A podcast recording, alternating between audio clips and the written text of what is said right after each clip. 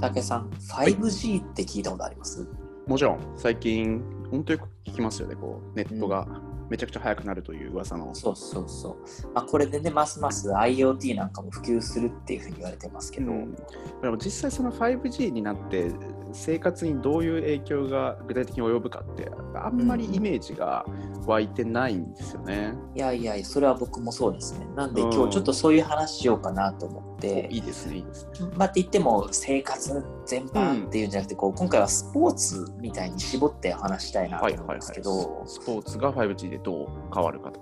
そうですね。はいなんか今あの通信会社とかスポーツチームが何に取り組んでいるかっていうと、5G ではい何に取り組んでいるかっていうとあの観戦なんですよ。ほうほうスポーツ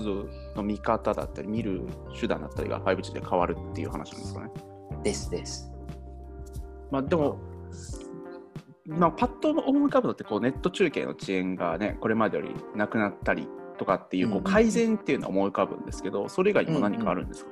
そうそう。まあでもまあそれだけじゃなくてと例えば、あのホログラム観戦ができるようになったりだとか、あのホログラムってこう物体をなんていうんですかね。光を使って空間に立体で浮かび上がらせる技術のことですよね。そうですそうです。例えばですね、あのインドのあの財閥系の鉄鋼で企業があるんですけど、そこが、あのカナダのスタートアップと一緒にですね、なんかある取り組みに乗り出していってですね、インド企業とカナダ企業、はいはいはい、国際的ですね。あの 5G に対応したスマホに、うんあのスタジアムの様子を AR で投影すると。なるほど。で、そのスタジアムの様子をどの角度からでも視聴できるようにしようっていう。ああ、なるほど。まあ、今だと中継用のカメラの視点からしか、まあ、テレビなり携帯なり画面で見れないけど、それをこう指でぐりぐりと動かすといろんな方向とか高さから眺められるようになるということまさですね。にまさに。はあまあ、すると、まあ、スタジアムの前景とかだけじゃなくて、うんこう選手の動きなんかもはい、ある一つの視点からだけじゃなくて、うん前後ろ上斜めとかこう、うんうんうんうんいろんな方角からこう見れるようになると。なるほど。そしたら、まあ、あのプレーがあった時にフィールド全体ではこういうことが起きてたんだよとかっていうのを、うんうんうん視聴者がこうどういう視点からそれをチェックするかっていうのを決められるようになると。そうそうそういうことしかもそれをそのプレーが起きてる時、そのリアルタイムでもこうできるようになるんじゃないかリアルタイムでもできるんですね。それすごいな。もうなんかこう PK だから今度はキーパーの視点で見てみようとかそういうこともできるんですよね。そうでこうボールの飛んでくる感じねだからもうねすごいなんかリアルなんでしょうね。それは臨場感もすごいですし、多分すごいこう詳しい方とかだったらプレーを分析するのにも楽しそうですよね。ああね、あの時この人はどう考えていたのかって想像しながらね、いや、ファンとかにはね、たまんないでしょうね。まあ、それでも十分すごいというかかなり変化だと思うんですけど、それ以外にも何かあるんですか？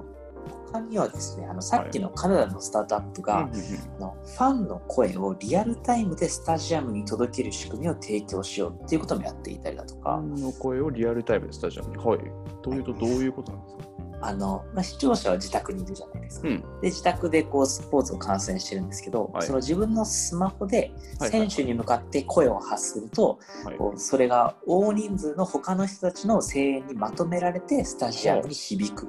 あ、じゃあ応援の声が本当に伝わるということなんですあ結構選手びっくりしそうですけどね。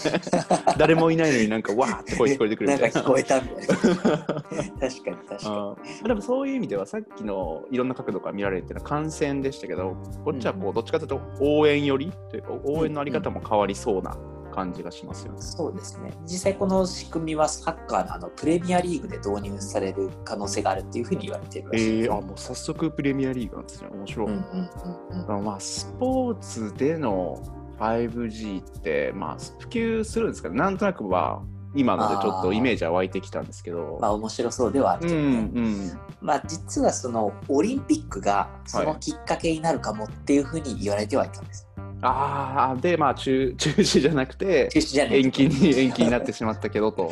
そうそうそうそう。なるほど確かにタイミングそうですよね。このタイミングに合わせて世界のこう大手の通信会社なんかははい実際あの60社ぐらいかなを対象にした調査でほうこの東京オリンピックに合わせてそのうちのはい26%の企業が 5G 関連のサービスを導入を計画していたらしいんですよ。